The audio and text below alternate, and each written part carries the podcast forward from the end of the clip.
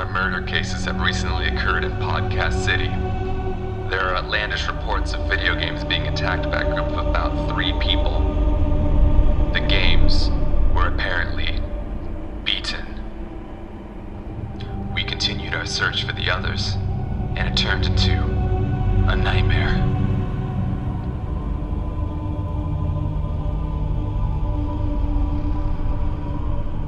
Hi, and welcome to my best friend's game, where we're best friends who make each other play our favorite games. Um, I'm Tim. I'm your host this month, and I'm joined by my co-hosts. Evan. And, Max. there he is. All right, Hey. the gang's all here.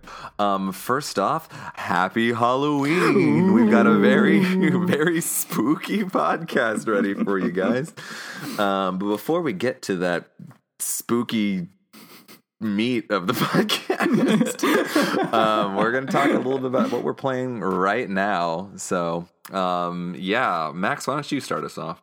Well, I was going to say, I, I think you meant uh, Podgast. Oh boy, Oh, yep, man. yep. That's, There that's it the is. high quality humor you've come to expect from this podcast. Yeah. Podcast. Yeah, Um, next, Podcast. Thank Max, you for tell us your games. Thank you for correcting yourself. Um, so this month I have, uh, and actually since I think I mentioned it like two months ago, uh, I've been playing Final Fantasy VI uh, on the Super Nintendo Classic on my Very lunch cool. breaks. Um, it's getting it's getting going. I think I'm close to like something big happening in it. Um, but I've enjoyed I've enjoyed it. There are a lot of characters though. Um, I think I have like nine out of fourteen of them. I, or maybe I just got another one, but What? there are a lot of playable characters. Um, Yes. I had no idea. uh, so it's like I like seeing their like like oh yeah that guy I forgot about him but yeah let's take a look at his story now or you know some characters you get and then have like have not really done anything since then but I think I'm about halfway through so maybe it all comes back around. But I mean I'm I'm excited to keep playing it. It keeps having twists. It's fairly like weird political in a you know in a Final Fantasy way. Um sure, I've heard good things. But yeah, yeah. So, uh, in addition, I uh, it was uh, me and Sarah, my fiance's anniversary uh, this past month. Uh, so we decided to get an Xbox One and the Halo Master Chief Collection. Uh, so we've played through Halo One, and now we're in the middle of Halo Two. Um, and I was impressed to kind of see, or I guess not impressed, but surprised to see how well, uh, how small of a game Halo 1 is. There are only like there are like 10 levels. There are maybe I think there are less than 10 guns in the game. Uh or God, around really? there. But they're they're like it's it's just a very small experience uh but I think, you know, for, you know, the time of 2001, I believe it came out like I mean, it's still fun. I played the up-resed version, but you can press a button like mid-game to switch graphics, which can be like is honestly one of the most fun parts of the game, I think. But Sarah really hates it jarring. because like she's trying to pay attention to what she's doing, and, and I'll be like, wait, but what did this look like back then? I mean, like it's not exactly what it looked like back then because they still it's still in you know whatever 1080p hmm. or right, mm-hmm. whatever my TV can display. But hmm. um, other than that, I think that's about it that I've really been playing. I bought though I haven't played uh, Metroid Other M for the Wii Oh, yeah. because I've heard horrible heard- things. Like I came Yeah, yeah, across same. it two times in one day, like on by by coincidence and I was like the universe is telling me to buy this game.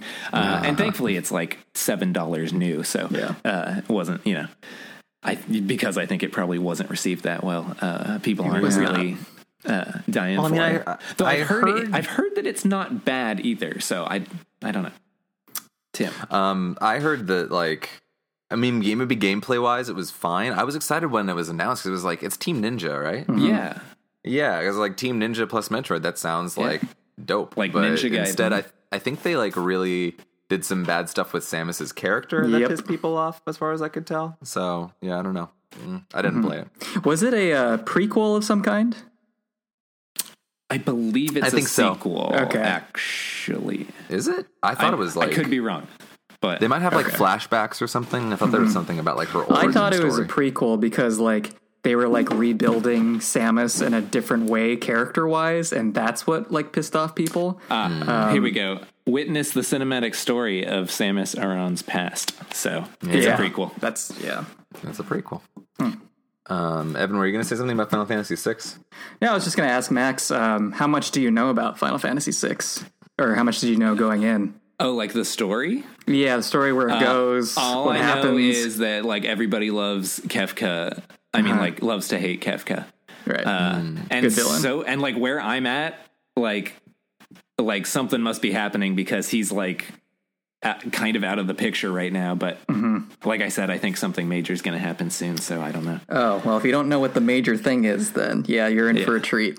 People have been talking about like I, I always hear oh the opera house part, but Mm-hmm. I'm pretty sure I did that and like it was fine, Mm-hmm. but it didn't blow my mind in 2018. Like maybe Mm. it would have blown people's mind in '96, I think. Oh my god, Wow. ninety six. Nice. Evan, what about you? Uh, I might be playing more games than Max did this past month uh, for the first time ever. Um, wow. let's All see. right, so first, I started playing Spider Man. Um, and that is a really tasty game, let me tell you. Um, so going in, I'm not like the biggest Spider-Man fan. Um, I did really like the uh, Batman Arkham series, and it kind of is that to a degree. Um, but it's still just a fantastic game. Like if they just made a web slinging simulator that was like this, that in itself would be one of the best games of this year because like the swinging is so good and like you, can dive around, jump off buildings. It's just a fantastic time, and there's so many things to collect.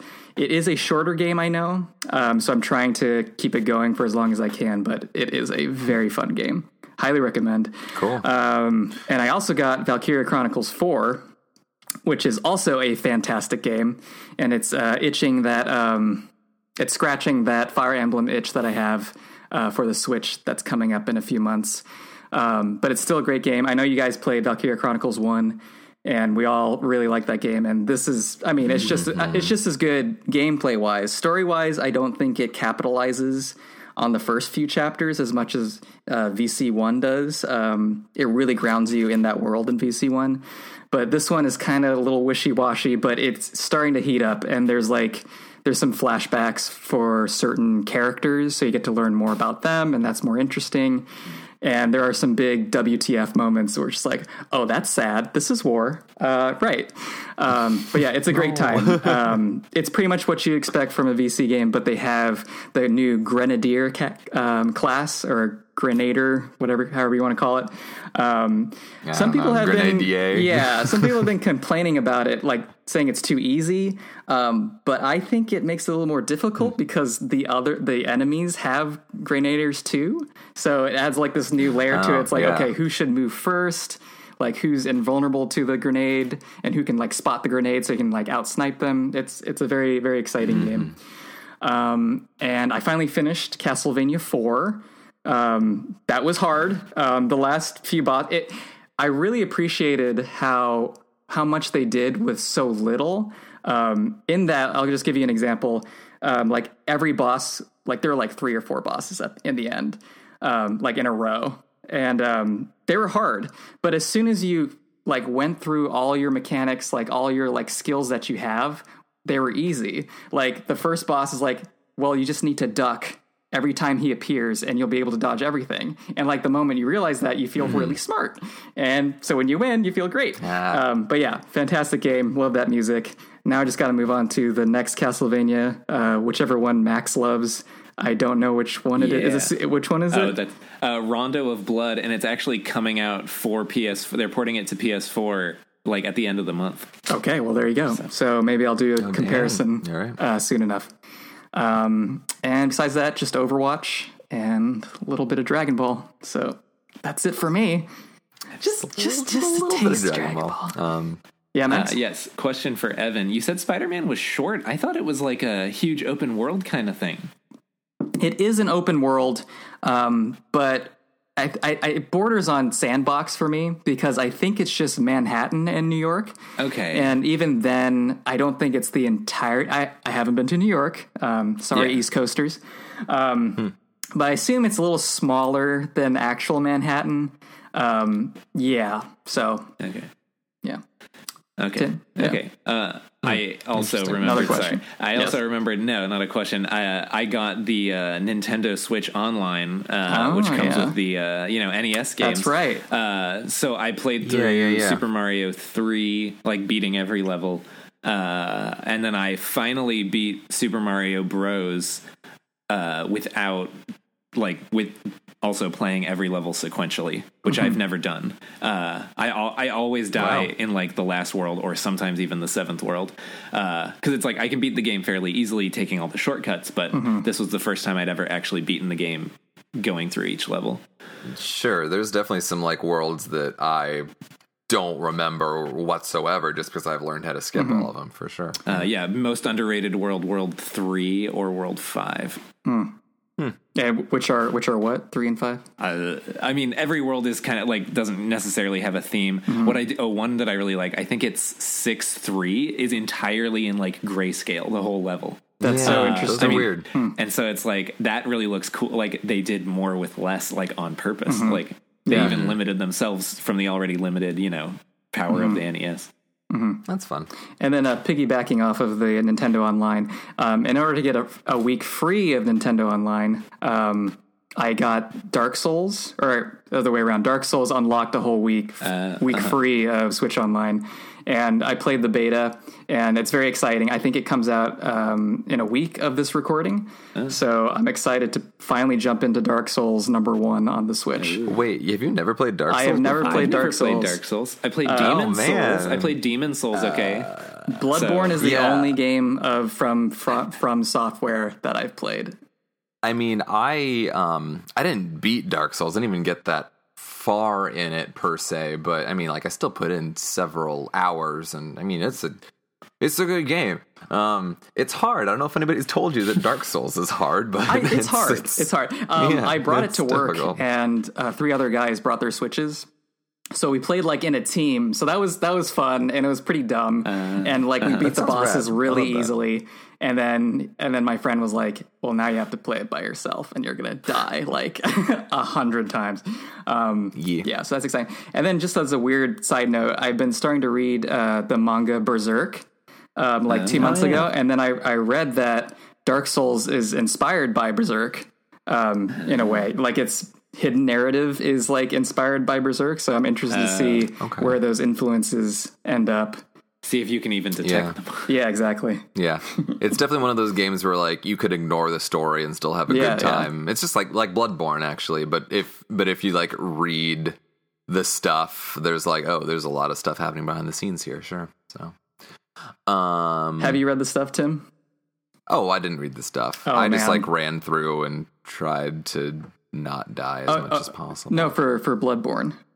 Oh, uh, I mean, I think we both read it a little bit together. Mm-hmm. I might have like looked a little bit more after the fact, just because it was like Mm-hmm. kind of interesting. Um, it was all very weird, Lovecraftian. It is very Lovecraftian. stuff, but yeah, it was interesting. It is I think just because like we ended it being like, "What just happened?" and I had to like, I went back and like I looked some stuff up. Uh-huh. Yeah. I was like, "Oh, okay." Like, yeah, I guess all of that weird stuff makes sense. Sure. Um, what have I been playing? I haven't had a lot of time, uh, as usual, but I, um, in addition to trying to get through Resident Evil and Brawlout a little bit, um, I played a little bit of Destiny too. I think we Oh, talked yeah. Mm-hmm. about this last time, because or maybe a couple times ago, because me and Evan have been playing with Max's fiance Sarah. Uh, shout outs to Sarah. Um, and it's been fun actually. Uh, I think that I forgot how much I enjoyed playing the first one just because I think we all had a blast playing through the campaign, but once we hit the end game, we were kind of like eh about it. Um, And now that I'm like getting back into Destiny 2, again, it feels really good. It's fun to play, and you know there is a lot of depth in like the ways you can like customize your loadout and your um, the way your abilities combo with your equipment and stuff like that. And we haven't really gotten to that point yet, but I've been like kind of looking ahead, and I'm like, oh. I can do this cool thing, or if Mm-hmm. I equip this uh, exotic armor, I can up my super damage this much percent, and then if I equip this thing, yeah, Yeah. it's just like it all kind of stacks on itself, and it's fun. Um, me and Evan played in the PvP for a little while. We were doing the Crucible, as it's called. And that um, that reminded me that that was my favorite part of Yeah. Destiny One. It's the most infuriating, but also it's like extremely satisfying to like succeed in it because you know people think they're all tough until you get in their face and tackle them. Anyway, it doesn't matter. But um, I did a really cool thing where I was like sprinting down a hallway and then like using my shield tackle, which is like a melee special, and I knocked some dude into another dude and it vaporized both of them. And I was just like, it was amazing. And like when the guy was like, double kill, like, Felt it in your bones." Absolutely. I, I am the best of all time. Thank you. Thank you. I, I think they figured it out. Like Destiny One, I they definitely felt it definitely felt like they were still trying to figure out the game. I think for this game they dialed back the MMO elements a little more, and they realized like the guns and then like the team play was the most important aspect of this game, and they just kind of nailed it. Um, And I think there might be more emphasis on actually. Well, I, I I feel like I shouldn't talk because we didn't really get too deep into like the layers of Destiny One, but I feel like Destiny Two. It feels like it's a little bit more collaborative, at least team play wise. Um, like I feel like my abilities as a the class I'm playing right now is a Titan Sentinel, but I'm going on the there's like sub sub classes. Again you can kind of customize pretty well what you want to be but like i'm you know i'm able to give my allies a buff just by when i melee kill somebody it gives everybody around me an overshield and also regenerates their health and i'm like i'm being rewarded for punching aliens in the face. This is the best. Smart. you know? it really just scratches that itch itch for me so um yeah but otherwise nothing really um i have something i also wanted to do we always talk about what we're playing and you know i don't want to spend too much time before we get into the main part of our podcast but uh name one game you guys are excited to play no. in Oh like God, the there's near so many. future you know like just yeah just yeah, like Max, wish list start? wise but max? Clarification: How near? I was gonna. I'm gonna say either just came out or before the year's end, in the oh. next couple months. that kind of. Let me consult my Amazon let's wish list. Give me a second. No, I, I pretty much know. Didn't I didn't mean to put you guys on the spot. But mean- yeah, if you I don't know what's. I don't know what's coming out. Hmm. Okay, Evan, I'll, what do you think? I'll get started. Um, I'm looking forward to Red Dead 2. That's like in two weeks, I think, two or three. I was very excited for Valkyria Chronicles, so I, I've already got that started. Um, Dark Souls, that's out next week as of this recording. Um, Soul Calibur is out in two weeks. Um, Oh, yeah. Tim and I used to play a lot of Soul Calibur back in the day, uh, Mm-hmm. two and three mostly.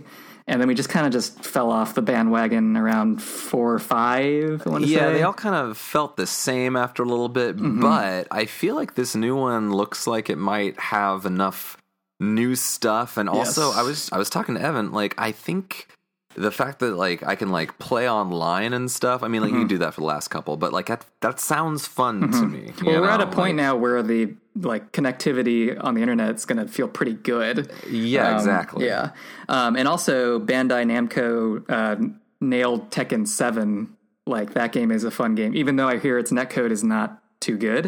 Um, Mm-hmm. Maybe they could turn it around with this new Soul Calibur.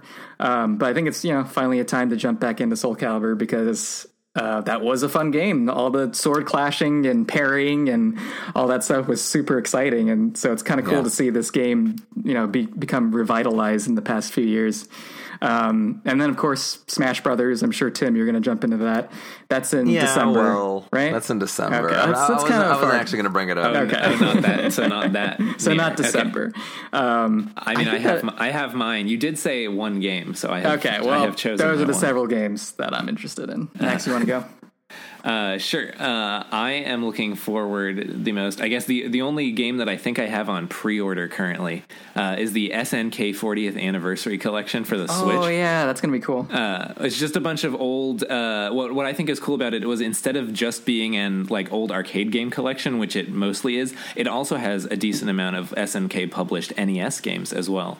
Um, so there's stuff like good. Crystalis. I don't know if I'm pronouncing that right, but uh, And it looks like they've put a lot of work into the compilation. It was the same team that did um, Disney Afternoon Collection, that Street Fighter 30th Anniversary, and the Mega Man Yeah. Legacy collections.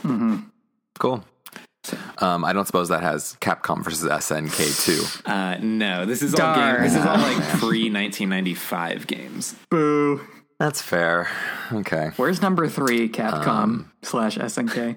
Nowhere. Yeah, never. it's never gonna happen. Uh, what am I looking forward to? I really, really want to play Valkyria Chronicles 2. And sorry, no, no, it's number two. It's number two. 4. That's right. Yeah. The- You don't really want to play two. yeah, the, the joke is that Valkyria Chronicles 2 and 3 were far removed from the Valkyria Chronicles formula, so this feels like a, the first actual sequel, I think. But um, I really want to play that game. I've had it like in my cart for weeks, but I've just been like, I don't have time to play anything right now, so like, why would I buy this now? I'm gonna maybe wait for a deal or something. But weirdly, I think the next game I might buy might be Mario Party, Super Mario Party for the Switch. Okay. Um, not that like it's gotten like rave reviews, but actually someone did some compilation, not a compilation, but like they looked at past reviews, and I think all Mario parties have kind of got like kind of sort of like Yeah. positive to middling reviews, and this is like one of the higher up ones. And I mm-hmm. I miss a good Mario party, man. Mm-hmm. I think it's I think it's a good time with friends, and I think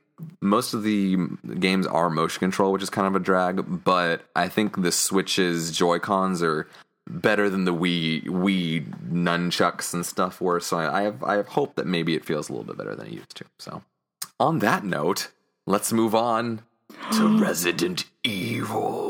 Um, cool. So I'm going to start with a little overview here. This is going to be me giving a little bit of history and stuff. So bear with me for a couple minutes while I set the stage. Set it, baby. So, in Japan, Resident Evil is known as Biohazard. That's just basically the, the the title you'll see for all the Resident Evil games. But um, Resident Evil's a I'm gonna, I'm gonna read a little bit from Wikipedia here. Uh, Resident Evil's a survival horror game developed and published by Capcom. Um, so this version that we're playing is the remake of it, uh, which was originally released for GameCube in 2002. Um, the original original Resident Evil was a 1996 PlayStation game. Um, so we're playing a remaster of the GameCube remake, uh, which was put on PlayStation 3 and then ported to PlayStation 4, I believe, is how that's been going. So, um, yeah, so basically, the story of Resident Evil it uh, basically takes place in a midwestern town called Raccoon City, where a series of bizarre murders have taken place. Um, I think the the voiceover in the cutscene is like, "There've been a series of bizarre murders. Victims have been reported to be eaten." exactly. Um, so the player takes control of either Chris Redfield or Jill Valentine, members of STARS, which is Special Tactics and Rescue Service. I looked this up. Um, they're agents sent in by the city, I guess, to investigate the murders. So, um, yeah, the uh, like I said, this is a survival horror game. Um, actually, the first lines you see when you first start the game is um, "Enter the survival horror," which is grammatically a little suspect, but um, this is actually the first time that the phrase survival horror was used. Um, I think Resident Evil popularized the genre for sure. Um, but yeah, it's basically for those who don't know, the survival horror is a subgenre of like action adventure games. Um, the tropes of which are the main character is usually more vulnerable and underarmed um, than your standard action hero, um, which kind of puts emphasis on uh, escaping enemies. Um, and like there's also like puzzle solving and stuff rather than like confronting enemies like head on. Um, and yeah, other things are like inventory management, which sounds boring, but it does get stressful. And uh, like rationing out resources like ammunition and health items. So that's basically the the main stuff about survival horror games. Um, and I have a little bit here about an older game that Resident Evil was based off of that I'll run through real quick. So there's a game called Sweet Home that was for the NES, and I've never played it. But um, Max, have you? Uh, it was only released for the Famicom, which I mean was the Japanese NES, but Right. sorry, technica- technicality. Uh, I have not played it, uh, though I do own it, uh, as it is a Famicom game. I see. Yeah, it was created by um, Tokuro Fujiwara, who would later go on to create Resident Evil, and it's a Capcom game. So again, mm, like just laying the blueprints for Resident Evil. It's focused on solving a variety of puzzles using items in a stored limited inventory while escaping creatures. Yeah, it's it's basically the original Resident Evil. I uh, and I pulled this from Wikipedia. It said its quote unquote horrific imagery prevented its release in the Western world. Um, and I'm just like, okay, was this horrific for you know like 1989, or is it actually like does it have like some really graphic pictures that they slapped in the? oh, I don't think it's graphic pictures. I think there might have been like something about chi- like a child hmm. getting murdered. Yeah, yeah. I could be wrong. I could be wrong there. I read a review of it a long time ago. Yeah, gives me the There was there was something where people were like, "This game is hmm. still kind of scary." Mm. Thirty hmm. years later, or whatever. Okay. Yeah, well, I mean, I think it does like what Resident Evil does as well, where like it builds its story. I think through you're reading like diary entries of people, which is kind of mm-hmm. creepy in its own way. We can talk about that as we get into it. But so on to Resident Evil, the game. Um, and I think this is the time where I put myself on blast, where I come clean and say I didn't finish it. I didn't. He didn't finish his own game. I didn't finish my own game, and I actually I feel, but I feel less bad about this than I did when I didn't finish Catherine because at least it was my game That's that I didn't that's finish, true, that's true. not No way. So, but no, I I do regret it. Um, but and we'll we'll get to this later. I set aside time that I thought mm-hmm. would be adequate to get through it and then it wasn't at all what i was expecting. And then like i just like i put myself in a place where it's like i can't finish this game you know yeah Um, I had a similar experience, though thankfully I gave myself a little bit more time. I was like, "Oh, Evan beat it in the first weekend that it was assigned. like, oh, I can I can breeze through it in like like I didn't start it right away because I was like, oh, it's it's got to be pretty short. Like what? It's like you know six eight hours. Uh, well i looked on how long to beat and it said like 10 on it said average like so I'm 10 my playthrough felt like uh, at least 15 i don't know i didn't i don't remember if it gave me a clear time and i didn't look at it but it felt long uh, because i would basically just play it for an hour at a time at night but it felt like it was just like i was in that mansion for like two weeks of you know real time. Yeah. So yeah I, I've, yeah. it- we'll we'll get to it. And like i mean like i've thankfully I, I played through enough where i think i can definitely like talk about the pros and cons of the game. And also the reason i recommend it in the first place is because i am familiar with it right? Like i've seen play i've been with friends playing through it even though i myself have not but um and again i want to i want to bring this up. I want to talk about my own personal history with this game. This game scared the bejesus out of me in middle school. Like oh my god i i i sl- okay so growing up i slept with a nightlight up until like fifth grade or something like that and I didn't sleep with it for a while, but then after playing Resident Evil, I had to have a nightlight again for like a couple more years. Nice. Like I like I went, it relapsed me. Yeah, it's just it's, and yeah, we'll we'll get around to it in a second. But first and foremost, let's just talk about the gameplay of Resident Evil. So, um, this game is notorious for having quote unquote tank controls, and is in it's hard as hard to control as like a tank is IRL. Um, but I think the the remake had some like changes made that made it a little easier to move around. But um, y'all, what did you think of the way this game handled? Yeah. Um, so I used the tank controls because, like, by which I mean I used the D pad as, you know, the original PlayStation game only had a D pad, though they later, I think, released a DualShock version of the game. Uh, I couldn't get the tank controls to work very well with the stick. It always felt like I wasn't pressing the direction that I wanted to go. Whereas I got pretty used to the D pad tank controls and they were fine. Um, You know, I. I I think I'm pretty good at like, oh, this game is a product of its time. So like, you know, s- someone who's expecting really good controls wouldn't would maybe be bothered by it. Uh, but I'm like, I know what to expect. I've played games like this before. I've played Onimusha, which feels very similar. I think I, it was the same engine uh, as Resident Sure. Evil. Um, but uh, I mean, other modern games, for example, the Grim Fandango remake had a hmm. fully 3D stick movement that felt like a normal current game, uh, but that mm-hmm. was originally a tank control game as well, and you get an achievement if you play through the entire game with tank controls. But I'm saying That- it can be done. They can translate it to modern gameplay, but then that's an adventure game where time doesn't really matter as much. It's not an action game at all. So I could see it effectively breaking the game if they did something like that with Resident mm-hmm. Evil. I can see that. Um, Evan? Um, I think this this is harder for me to answer because um, I absolutely love this game, um, and it's so ingrained like in my mind. Like as soon as I picked up the controller, I was like, yeah, I know exactly what to do. So it's hard to step back and objectively look at it. Um, I will say, like the best parts about tank controls is you know, again, how helpless you feel in some circumstances. Um, say if you're running and then suddenly you run into a zombie. If this was another game, you could easily turn around, start running, run the other way, and start shooting while you're running, probably. But in this game, I found myself running into a zombie, stopping, and then backing up very slowly because I was like, oh God, what do I do? Um, and that moment is just so exciting to me. Um, just deciding what to do next um, in that in that moment of running into a zombie. Um, I will say it is a little cheap that um, you can have auto aim on because you can like walk into a room and then press auto aim, and your character will aim at a nearby zombie, which you probably couldn't see because of the camera angles, and be like, "Oh, it's over there," so I know what to do now.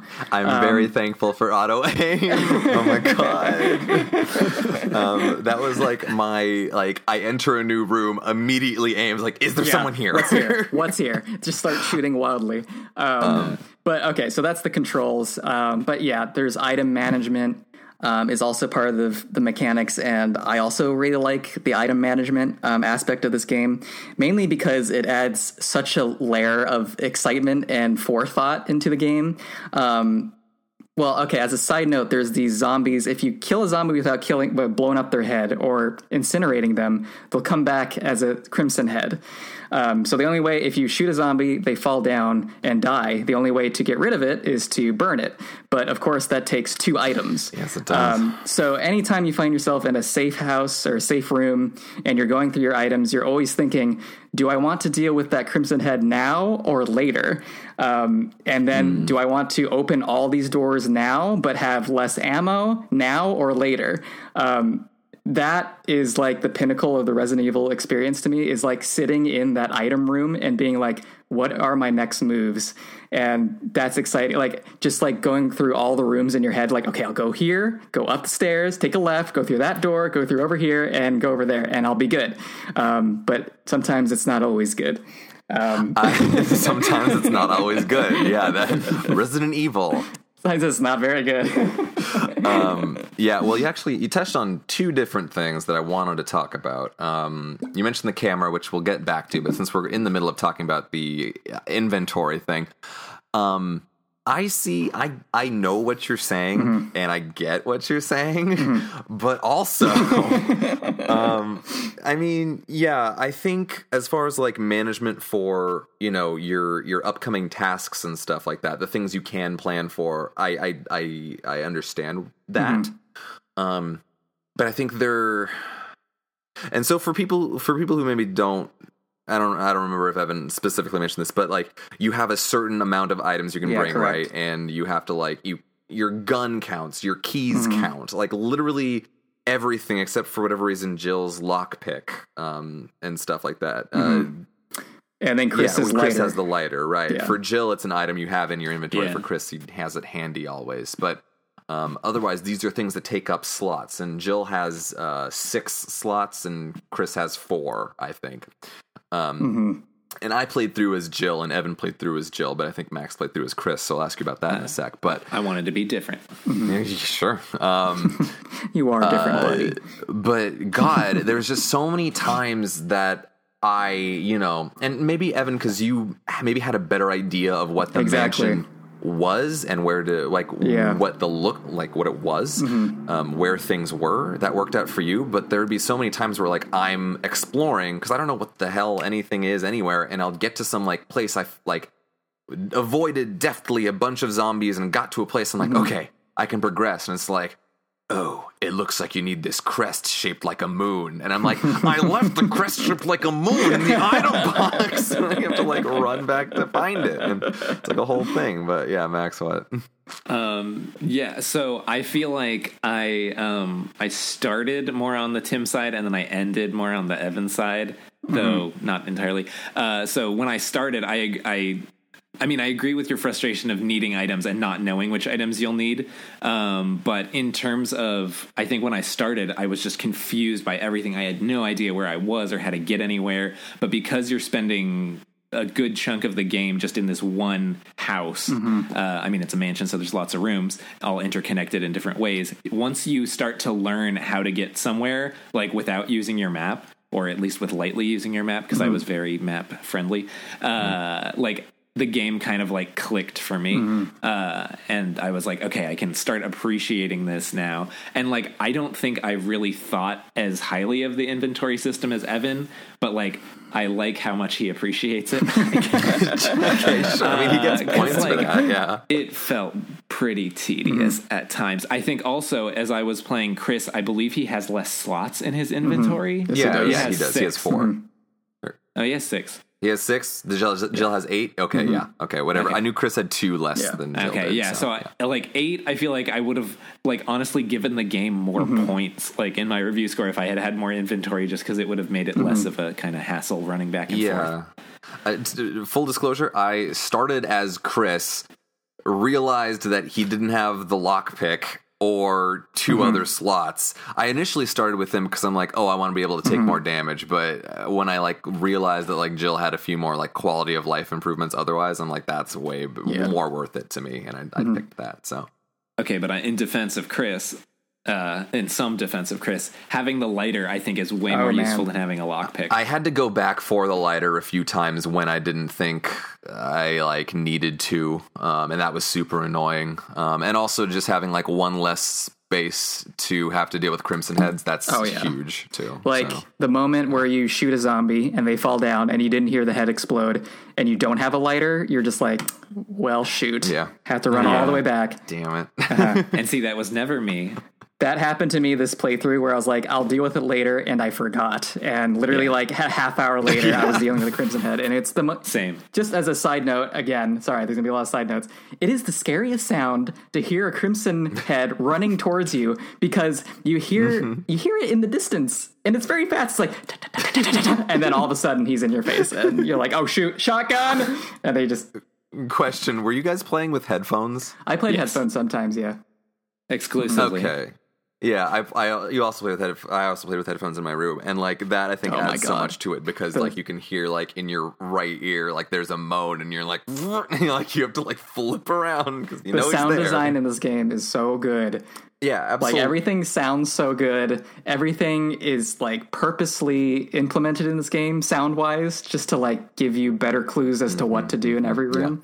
But yeah, I could I could very go on true. about that. Um, and yeah, so I don't know. Does anybody have anything else in the meantime to say about the inventory, or can we move on? well, I mean, this? I'll say again. I mean, it's so integral to the survival horror, the item aspect of it. Like, I would absolutely hate this in any other genre of game, but because it's in Resident Evil and it fits the premise so well, I that's why I like it so much. But I understand it's flawed though. Sure. And I Yeah. mean, like, I'll let you have Yeah. that, but yeah. And also, there's be times where, like, I had, you know, I, I saved like two slots in like in my inventory to like go do an errand. You know, I was like, okay, this mm-hmm. is the next thing I'm gonna do now. And then like I'd go to the where I needed to be, and it's like I needed three slots. I have like one. I don't have room for Just- one thing I need to pick up.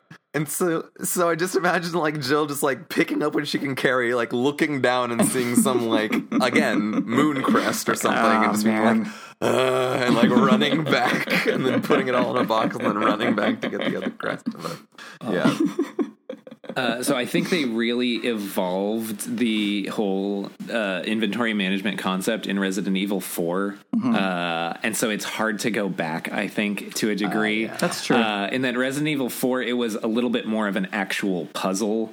Uh, whereas Resident Evil One is just make a choice of which things yeah, I, I actually loved Resident Evil 4's inventory management. I had totally forgotten about that. For for listeners who don't know, basically you had uh, a briefcase of sorts, and it had certain. It was like a grid, and certain items took up more spaces in the grid, and so it was kind of up to you to figure out like, okay, how do I arrange this so like everything kind of fits in my briefcase, you know, um, which was really kind of ingenious, honestly. So. Um, so Evan, you mentioned a couple things about like auto aim revealing zombies and also like not knowing where the crimson heads were because like of the way the camera was on you. Oh boy. So the camera I think plays a very large role in like what makes this game Oh man. tense what gives it so much of its like personality um so it's hard to explain but for listeners uh, basically the camera in uh, resident evil is different it's like fixed cameras um, when you're moving through a room the shot will change depending on which part of the room you're in so for example you might enter a door in a room and it's got like a close-up shot of like Jill or your main character like coming through the door, like facing them. And so you can't they're they're looking into the room, but you're looking at them, and you're just like okay. And you walk towards the camera, then the camera switches to like an overhead view, and you walk a little further, and it switches to like a side view. So at any given moment, there are so many blind spots that your mm-hmm. character has, and that creates such this tension of not knowing what's immediately in front of you, which is just like it, it's just it creates so a really big tension moment. But like I don't know, what did you guys what did you guys think of this? Was it effective? Did it work for you? I, I mean, I'm going to mimic most of that, but I, I would also say I like the minimalism in its HUD, in that there was no HUD when you're playing this game. Um, everything is conveyed visually. Um, if you get hurt, your character starts to limp a little more, and you're like, "Oh shoot, I should probably go to my menu and heal." Um, of course, it doesn't tell you how met, how much bullets you have left, but that's kind of the point of the game of survival horror. It's like you have to count your bullets or check your menu a lot. Um, also, another side note: I like how um, reloading takes forever, so it it kind of like pushes you to like go to your menu and reload through the menu rather than in game. Um, so you're always on top of it. Uh, Max, you gonna uh, disagree with me? No, I, I am team reload after every single shot if possible. Yes, exactly. In most in most games, but especially Exactly. in this game. And then also, I kind of mentioned this in um, Attack of the Friday Monsters. I appreciated the fixated camera because it gave this like added auteurism directorial, you know, viewpoint for the game. Like anytime you would enter a room, it's it's it's always a different experience. Um, so you can see like the light of the moon coming through in certain shots, or like broken glass in the in the foreground over here. Um, it just really illustrated the mansion very well to me as a player going through this game. I, I got all the EBGBs um, and all those camera angles while playing. Um, Max, you want to go? I think that's interesting because apparently I was, you know, looking at the Wikipedia and like this game was made, you know, uh, six years after the original by the same director and apparently like Shinji Mikami, the director of God Hand, the best game of all time. Uh, and he did it because he felt that like he was like graphics have improved enough like that this like was not my original vision. Like he's like i need to do it so that i can make it closer to that. And so like i feel like that probably comes through a lot more in the camera angles than it would on a Yeah. you know playstation 1 yeah, game. it's probably and then, true. and then also when you have the stationary camera, um, you can like render so many more like images and whatnot in the like and like graphics. So like this game still looks really good to me. Like if if I just showed you a screenshot of it, you'd be like, oh, that's like an indie game from today. Um, but no, it's like it's like almost 15 years old now, which is crazy to Yeah, think this, about. this game's gorgeous. I mean, It like is. it's horrifying, but it looks really good. I mean, it, I mean, the people, people. the, like the characters, like Jill, like their faces are a little, a little meh, um, but you're not up in their face in every scene, so I, it's just it's just Right. gorgeous to look at. Mm, yeah. Um, as far as the camera goes, I'd like to bring up a few cons of the camera. Oh, yeah. Um, or at least there's one glaring mm-hmm. one. I mean, just the way that it's set up. I mean, obviously, it's meant to obscure your view. You're not supposed to be able to see all the dangers and mm-hmm. stuff. However, once you have encountered the danger, and this game strongly encouraged you to not like stand your ground at mm-hmm. all times and just kind of like try to maneuver around enemies as much as you can. Um, sometimes the camera makes that extremely difficult. I've been in, I've definitely been in situations like two zombies like coming at me from different angles and i like i know like okay i know the angle that i need to go in and then i move and the Yeah. camera shifts and then i go in the wrong direction and Well, it's just, I mean, like if, if, if the ca- camera Yeah. transitions and you're holding forward, you're still going to go forward, but your your point of view does throw Mm. you off. You're like, oh wait, should I be going straight? Re- No, I agree. Once you get used to the tank controls, it's actually the two work in tandem. I think the the you know because you know okay I'm going to be going this way, and as long as I'm holding forward, I know where I'm going to go. Or if I need to angle a little bit to the left, it's still to the like left is still left. So you know? okay, well that's interesting. So I used the, I think like not the original controls, but like whatever controls they put on the remaster, maybe or the remake, Hmm. and maybe that's slightly different because it was just I was using the analog left analog stick, and that's where I Ah. was going. You know, so Uh-huh. um, and uh, to a s- That- so Hmm. to a certain extent, I think it's true. Like when the camera changed, my character did keep going that direction. Sometimes it seemed a little inconsistent, um, and that Could have been, definitely yeah. put me in some bad positions where I felt like I knew where I needed to be, and it just I didn't get myself there. So, but yeah.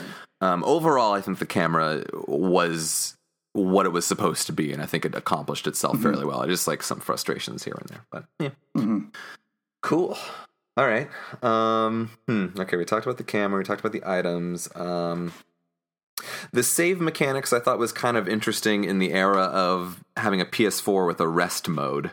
Um, because Hmm. that's a good point. it used to be so the way the game works save mechanically wise is like you have a limited amount of saves. You have to find ink ribbons in the mansion which have a limited use and then you use those to save your progress. So like back then you probably had to like be very careful about Mm-hmm. how often you were saving. You had to like probably plan out longer play sessions and stuff like that. But in the age of the PS4, it's like, well, I'm done for the night. Just hit rest mode and just yeah, just go and come back. But yeah, it adds that layer of like I died after playing 20 minutes. Um, I have to get everything back, or you can also be like, am I going to die? And then will this whole Yeah. thing be worthless? So should I just not save now and just am I just exploring right now? What am I doing? Um, but yeah, agreed. In the PS4 era, it's like that's completely lost. did you have something, Max? I, I, I just wanted to say I did not use rest mode once to suspend and resume my game, uh, which also taught me that the game gives you plenty of the ink does. ribbons. Like I think I saved close to twenty five times, and I still had like ten ink ri- ribbons at the end of the game. So uh, I, I I would like to know if. I assume difficulty changes the dr- frequency of Yes, items absolutely.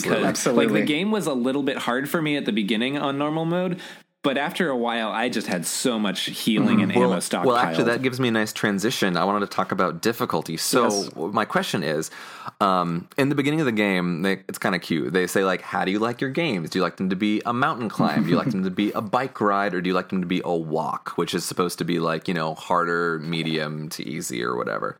Um, did you guys? What did you guys pick?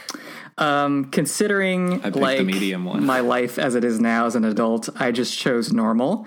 Um, but as an aside, I did. I think I beat this on this hard, on the hardest difficulty back when I was a young lad. Um, and it is a lot harder. Like you take a lot more damage. Um, there are less saves, less ammo, less everything.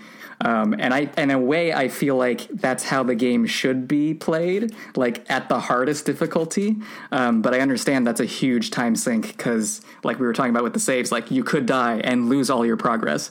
So yeah, that's that's a thing. So, so I did some research, um, and it turns out I believe that the mountain climbing is actually the normal difficulty. Um, and I'm not sure if that was a thing for the remake or what, but which means the bike ride is easy mode and the walk is very easy mode.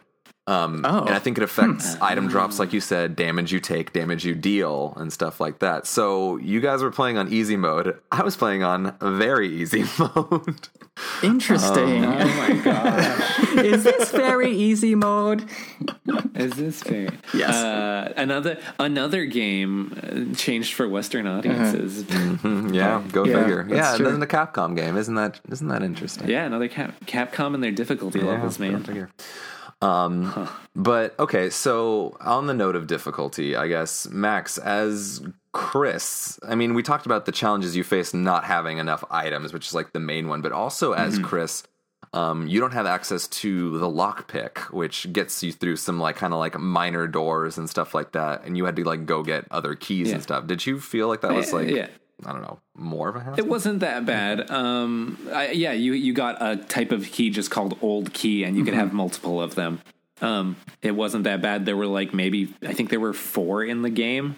So Okay. I feel like you probably you know uh, if you're choosing between lighter or lockpick, I think you set more than four zombies on fire. That's true, So, that's true. You know, uh, in that sense, I think I think it's it's the better choice in that sense. Obviously, he has less actual inventory slots, so it kind of negates There, that. there is another key feature of Jill that like makes her playthrough a lot easier, and it's Barry. Um, Barry does yeah. a lot for Jill in this game. Um, some examples include um, you can just get the first shotgun without having to solve a puzzle. Um, he'll save you from a contraption. Um, he fixes a door that breaks at some point, so you can go back and forth between this this loop if you want. Oh my god, the door! the one with the broken knob, yeah, he Yeah, fixes that that for door. you. oh my god! if, if you're sadistic and you let him die at a certain point in the game, you can get Barry's Magnum, which is super strong. Um, yeah, there's there's lots of moments like that um, that make the game a lot easier. Yeah. Um, did Chris get like any better weapons or anything like that? I thought he mm, maybe not actually. Was Jill? I don't I don't know what all the weapons are, but uh, you you get to hang out with Rebecca. Yeah, sure. That's bad. He might have got the flamethrower. If Okay, I'm yeah, not that might be true. Mm-hmm. Um, You get the flamethrower for like two rooms, no, and then you have to put it back. lame. poor Okay, Chris, yeah, yeah. I think Jill's like you know they try to make it like seem like it's more balanced because she takes more damage, but I think that really is kind of it. I think otherwise she's got it easier. Yeah. So, um, yeah, okay. Um, yeah, I'm trying to think of like an organic way to kind of move through this, but I think I want to talk about, um, I guess, just kind of the general structure of the game as this game's really a puzzle game Mm, it in a lot of ways. You know, like it's ex- it's exploring, but I don't know. Yeah, Max, did you have some input there? Or? Well, so I mean, like I I kind of at one point just like zoomed my brain out on the game, and I'm like, this is just a Metroidvania game, but instead of a platformer shooter, it's just a kind of clunky 3D shooter. Yeah. like uh, like a slow. I mean, it is it is I think what it wants to be. Uh, in that it's you know it wants to be slow and it doesn't want to be like you're some like you know guns master uh, who's gonna just kill all the zombies real easy. Uh, but I think I mean like, and that's kind of where the the I found j- like enjoyment in the game is you know being like, oh, I just got this key. I know where this goes. I can go right back there. Like, what's gonna be in there? You know. Just like you know, the just the little doors you unlock as you progress. You know, like in this case, you know, it's literal locks and keys. Mm-hmm. Uh, but that's just that's satisfying to me. I like that genre of games, and that's why I like that genre of games. Mm-hmm. Although, yeah, well, I'll, I'll save it for a little later. But mm-hmm. yeah. okay, interesting. I will say to to the Metroidvania comparison, like yeah, I think it in a way it's kind of a disservice because like they do the only thing that, to me that they have in common is this exploration, this this emphasis on exploration. Um, it's it's not an action game.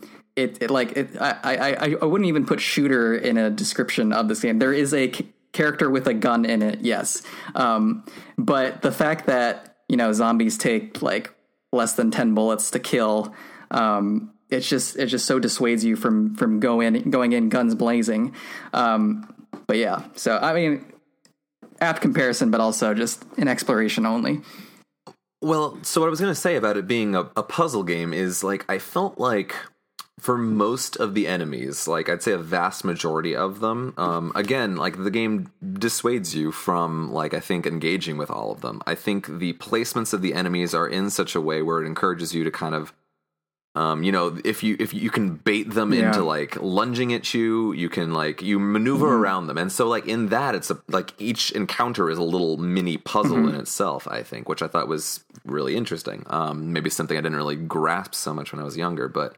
um, yeah. And of course, whenever you're trying to get into the next area, there's some some kind of puzzle blocking your way. You know, it's like uh, again, I made the joke about the crests, but you are going places to collect things, to open doors, to go to different places to collect more things, et cetera, et cetera. But yeah, there are, and there's also like mini rooms that have isolated puzzles as well. But It's like, uh, dude, like the whole mansion's a puzzle. You know, like you're just trying to figure out this this mansion puzzle. But then, like, I mean, there's like the huge puzzle, which is the mansion itself, and then there's lots of micro puzzles, like um, items. You have to like look at the items. You have to turn it over and press a switch, and that'll activate the actual key of the item.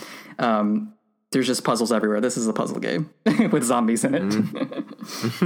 yeah, it's, Yeah, I'll say that because like a lot of times, what I, what I feel like is a big kind of uh, detractor of enjoyment for me is a lot of times the puzzles are just which thing do I put here? You know, Yeah. which thing do I put in this place to trigger the door to open the next area? It's like. I feel like at least half of the puzzles are basically just that. I mean, there were some that were more involved, and I appreciated those. Though even then, they were usually pretty simple.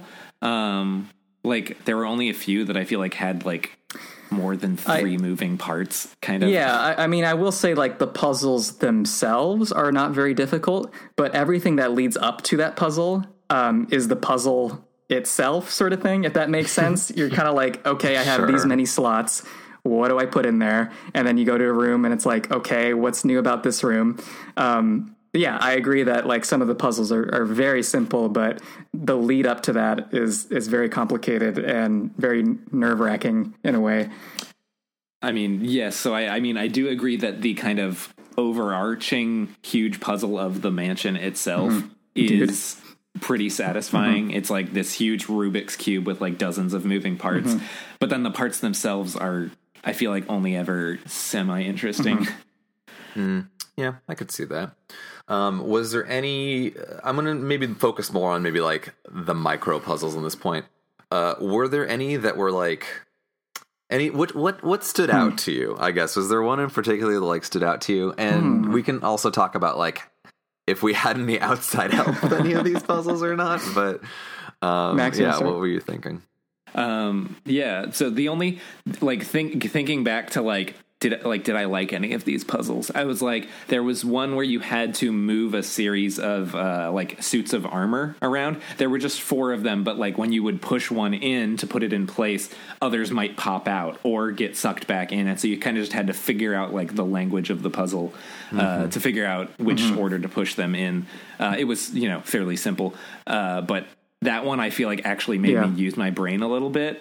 Uh, whereas other others were just more of kind of getting around the controls of the game, uh, or just putting things in the holes. I feel like they varied wildly in difficulty. Like, I mean, like the one that stood out to me as like extremely easy was like there was one where you had to like light up portraits to like light up um like specific Certain- portraits in certain colors to like make the stained glass a certain color. I was like, this is brain dead. I know exactly what I'm doing here, you know. But um, other ones, there was that one in the residence um that like you like I don't remember specifics. I just kind of remember like being exhausted and kind of just like futzing with it for a little bit before like looking at a guide and just like, okay, good, we're good. Was it the keypad?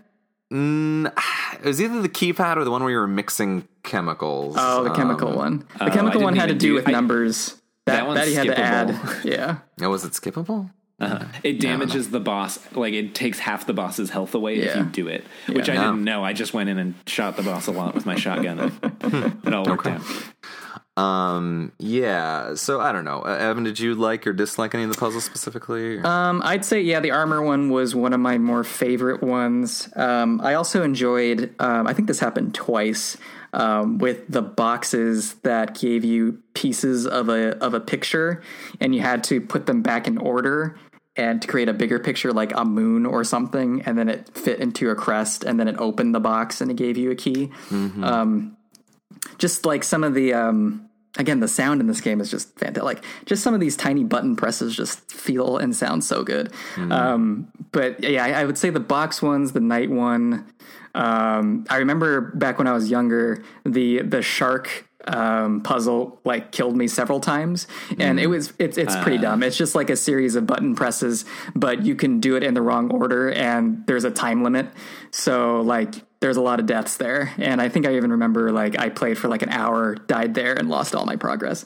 So that one, that one is my least favorite, obviously. Um, and this time I remembered exact. I was like one, two, four, three. Okay, gotcha, Capcom. I hate you.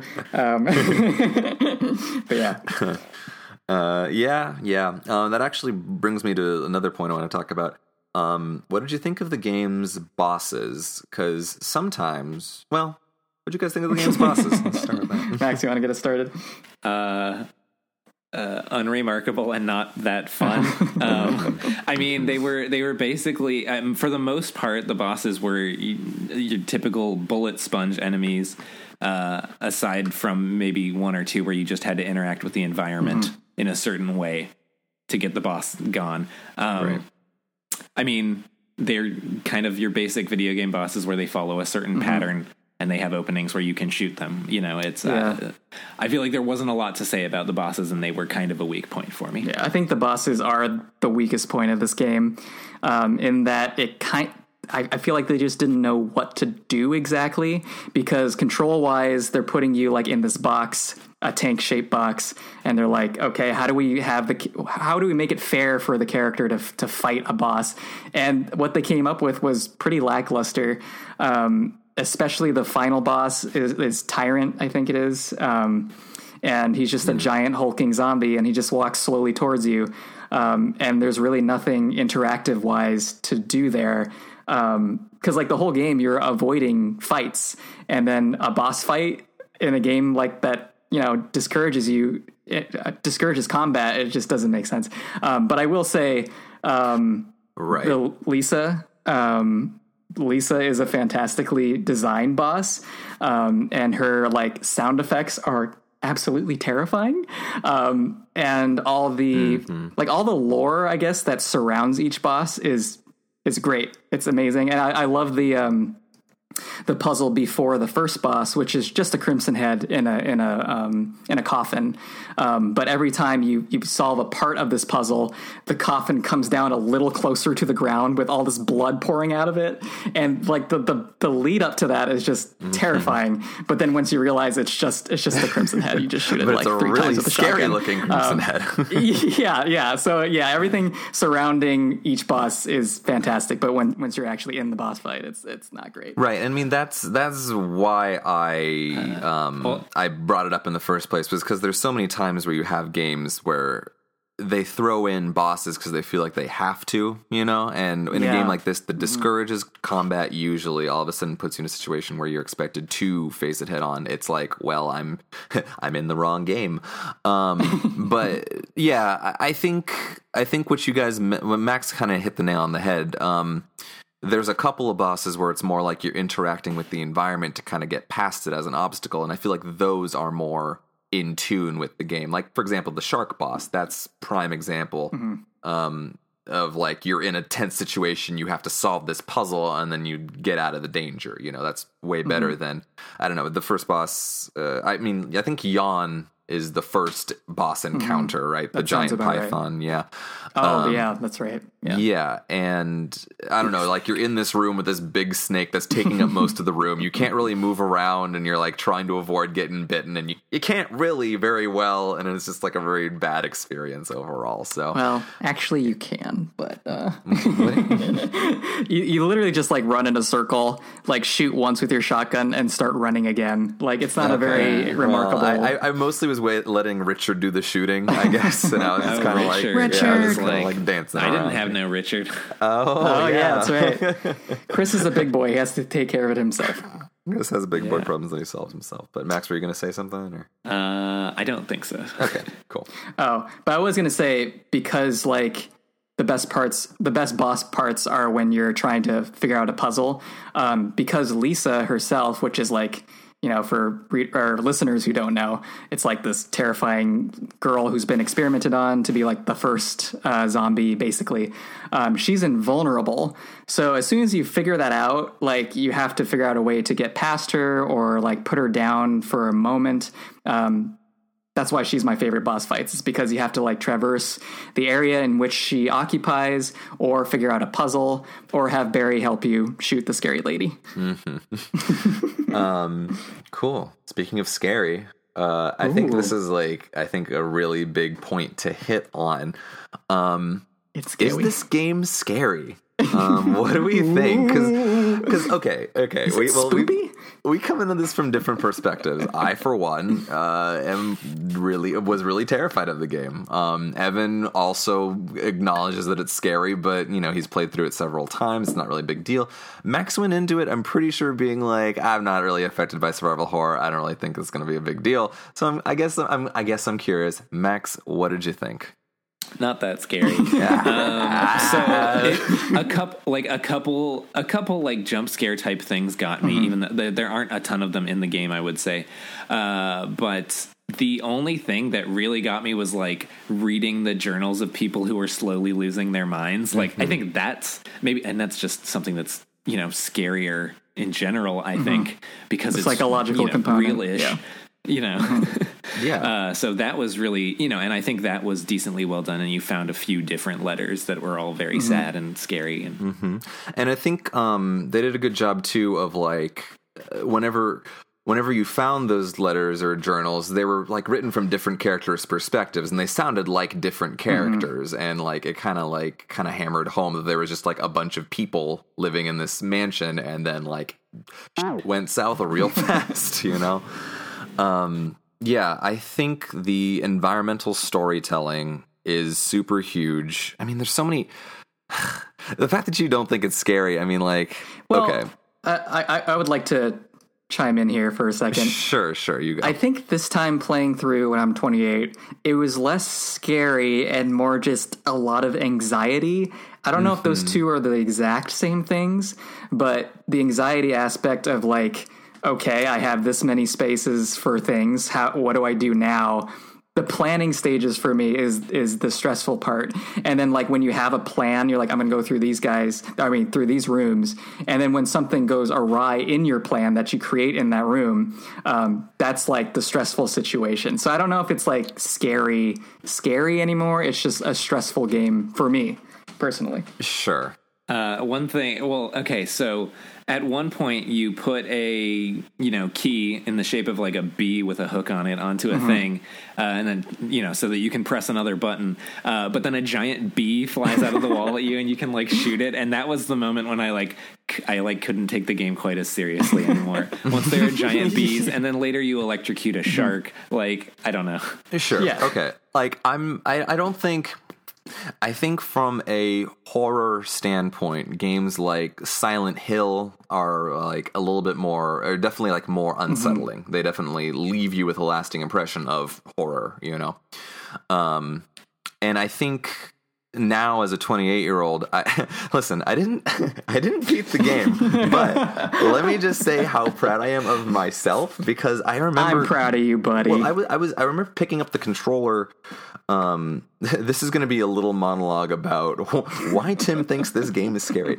Um, but when I was younger, I remember like you know I was watching friends play through it, and like I was reading all about it. I found it fascinating, but like as soon as like I picked up the controller, I was just like, I realized how hard it was to control. I realized I had no real, like, I couldn't really control my character and I didn't know where anything was. And I just, like, I couldn't get out of a, I couldn't move around a room that my friends assured me was a safe room. I was just like, no, no, no, no, no. I don't want any part of this whatsoever. And so just the fact that I was able to get through I don't know. I you guys can tell me how far I got. I got up to the shark. Uh, It's like a halfway through the game. That's More that's than a, more that's, than halfway. Uh, yeah, a little more than halfway Yeah, through okay. it. I'd say seventy percent. Oh, okay. That's that's I was gonna say comforting, 60, but like having ju- having just finished the game, I would say mm-hmm. you know I'd say roughly seventy percent. yeah, but like just getting out of like mansion one and getting to residence, I was just like I felt like immense satisfaction with myself. But We're proud of you. Um, but I mean, like as a kid, I think the psychological horror aspects, like the you find the diaries of people, and also like a lot of the flavor text of like looking around, like you know, you look at like a wall full of pictures, and it's like, oh, it's a wall full of portraits. The faces have all been slashed off. Uh, yeah. and, like There's, just like, like, little things like little that. creepy things like that really kind of Yeah. stuck with me. Um, but I think as an adult, I noticed the zombies themselves, which I was like so scared of, you know, as like a kid. Like the zombies themselves aren't that scary, you know. Once I know where a zombie is in the room, I'm like, okay, like whatever, like, Yeah. it's fine. Yeah. Um, what was still really hard for me was the fear of the unknown. Like, even if I know the worst that's in there is a zombie, um, part of the reason it took me so long to play the game was every time I entered a room, I like paused and I was like, okay, Yeah. what's in this room? What's in know? this room? Oh, Okay, wait. Let me interject there. The game pauses for you between rooms. It has the door opening. Not It enough pause. you. I need to like open the door, realize like get that establishing shot. What can I see in this room? Not much. Okay, pause. Collect my bearings. Uh, I mean, I, I will say, going back to that, I really like the door opening animation. For reference, uh, every time you open a door to go into a different room, a slow animation of that specific door, like opening and the camera entering the door, happens, and it takes about. I don't know, five seconds. It's- Uh, so it's yeah. like you'd think it would get old, but I kind of I just like the style of it. I guess. It's an incredibly smart loading screen, you know, because it like really dials in that sense of foreboding. But It's it's become so iconic. I think like it's been parodied so often, um, and I think yeah, it just sets the pacing so nicely. So like, say if you're like running from something in a room, you're like, oh god, I need to run because I can't like get myself grounded and start shooting. You like run, run, you get to the door, and like that satisfaction of getting through the door is just so good. Like, oh my god, I survived, and it gives you a quick second to breathe and like, okay, here's the next room. Um, although, although.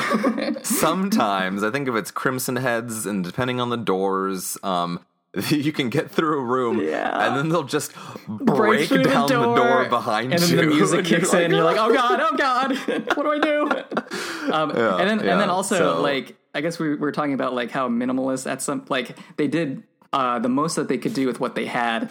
Um, like again, the sound design of this game is so great. Like the zombies themselves, if you just look at them, they're not really that scary, and then like they're not like that powerful or fast. Um, but just the sound of them walking around or breathing is more is scarier than the actual creature itself. Um, Oh, absolutely. Yeah, and that's what I love and, about it. And if you and if you don't know a zombie's in the room and like you think you hear something, it's like, did I hear something? And you hear like the low Yeah. moan of a zombie. You're like, oh, I'm not alone. Someone's here. You know, like. Um, yeah. Also, also, I don't, I don't think this is like necessarily like a unique experience, but I feel like maybe my experience was different from you guys because, um, in exploring, like again, fear of the unknown for me. Like Fear of the I, I was like looking around, and whenever I found a locked door. Weirdly, I had like a sense of relief. It's like, okay, I don't have to deal with this right now, you know. Oh, and then I would, and then I like, I remember when I first got like the armor key and I remembered like all of the locked doors that needed the armor key and was like I have to go in all of those rooms. I have to figure out what's in all of those rooms. And Uh, now, see, that was like the best part of the game for me. It was like I get to go back to all those rooms. so so I, I want to build off that too because um so for the most part I really tried not to use a guide but at a certain point you know I was short on time a little bit and I was also trying to figure out like okay how do I yeah Max has his, his Prima strategy guide right in front of me um but this is Brady um, games. Brady games. Brady games I'm sorry I'm sorry but Take your game further. but uh, I I think when I wasn't using the guide and there was kind of this there was definitely this um this sense of like eh, like horror absolutely but also like hmm. excitement like I was like I I was like I knew there was something I had to look out and I was like okay I'm building myself up I'm to do it you know? And like that was that was hmm. palpable like i really felt that. And then as soon as i like needed a guide to like kind of figure out where i was going i was just like okay now i know exactly where i have to go. And then it kind of became a mm-hmm. chore in some ways because it became like a matter of okay i gotta go a from b instead of like oh i haven't looked at this store yet and i wasn't mm-hmm. using my brain as much you know? So yeah So, in my experience w- related to guide, uh, I I was like, I'm not going to use a guide unless I have to.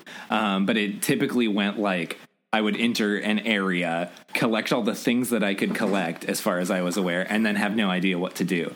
Uh, and so I was like, I could waste my time like taking all the items to all the rooms, which will take whatever four trips, or I can just look up where to go.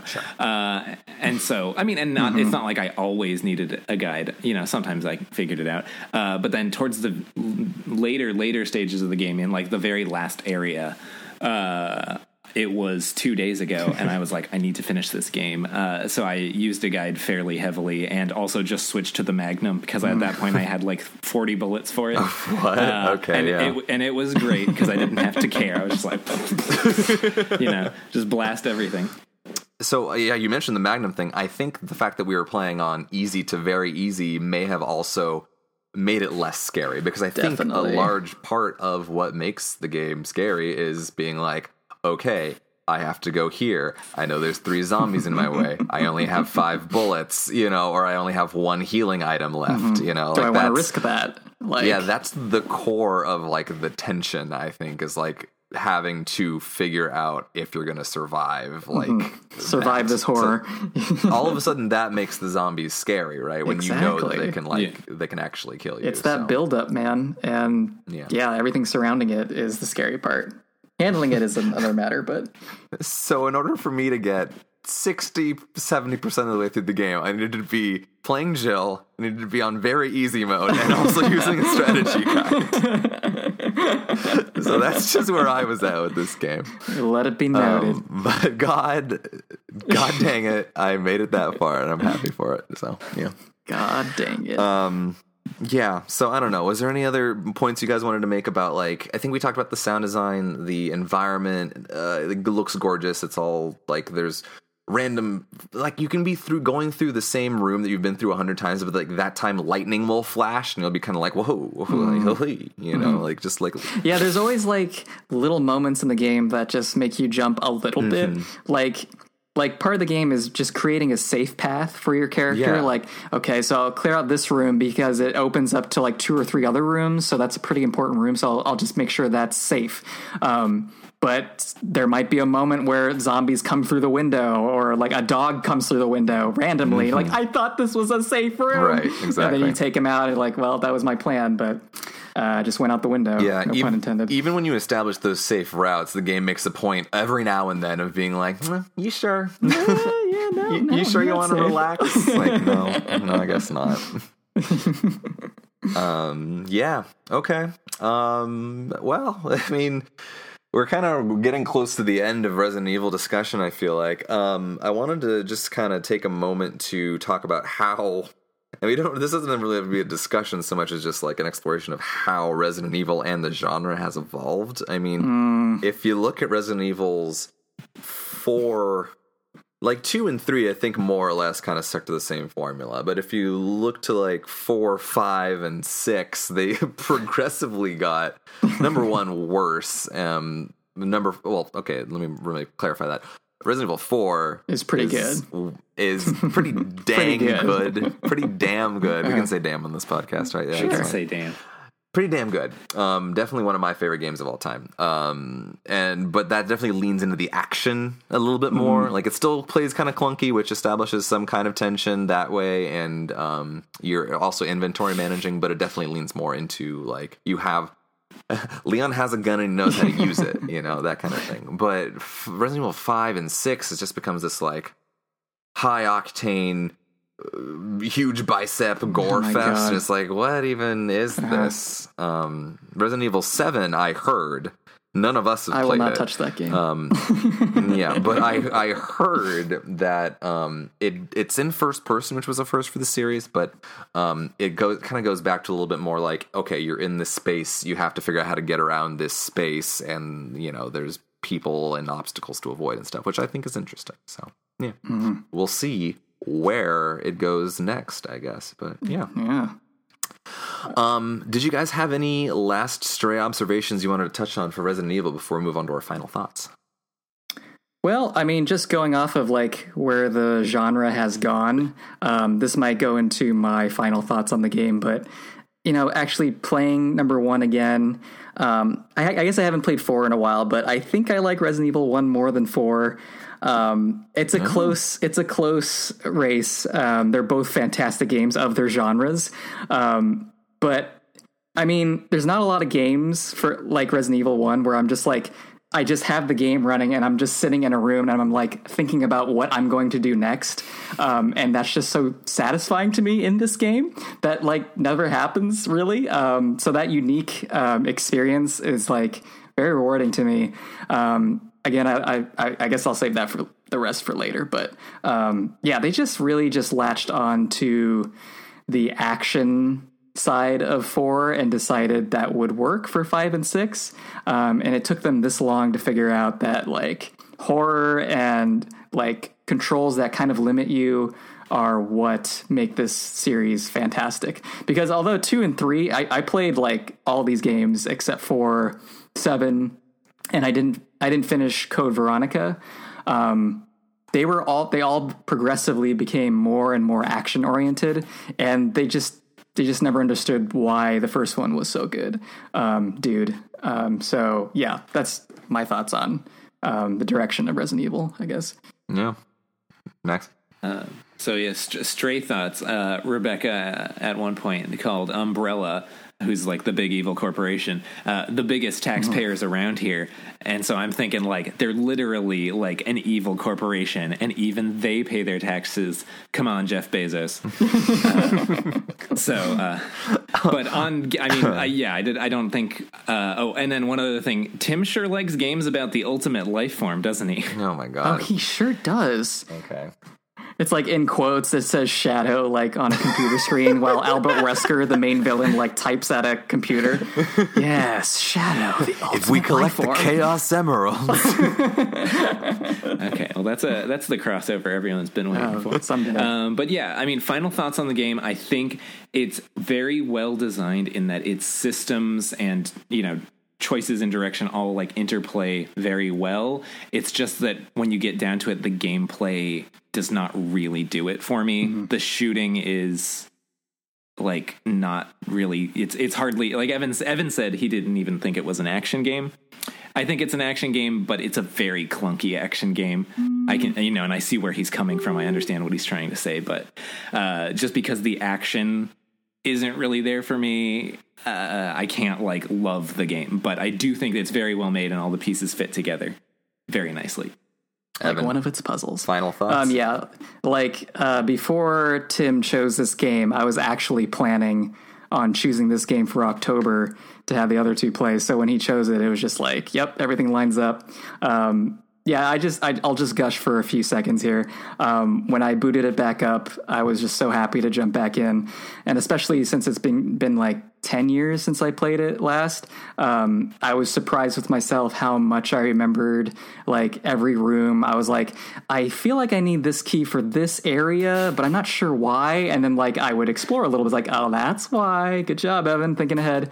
Um, yeah, like it's just it's just a, a grand old time hanging out in a mansion, and I love how the mansion becomes base. This is uh, I I mean it's kind of stereotypical to say, but uh, the mansion becomes a character in itself.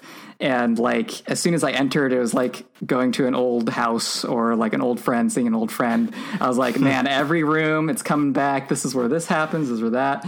Um, I mean, yes, granted, it's definitely it has its cheesy moments. Um, the controls aren't hundred percent there. Um, I don't think it'll age even better in like ten or twenty years. Um, I think it'll be kind of thrown aside.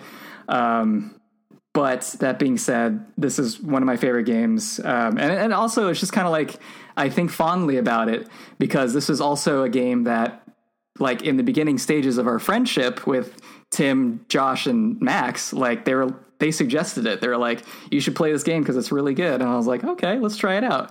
And it was. It's it's just it's just a scary old time.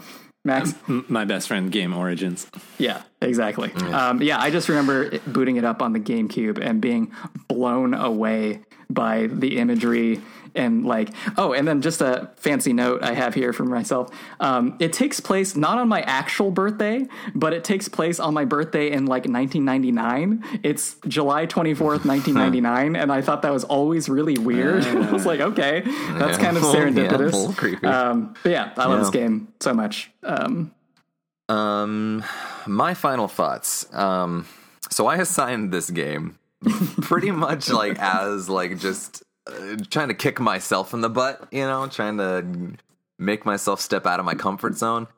Oh boy. Um, and I mean, like I did. I, I didn't fully make it, obviously, but like this is not my kind of game.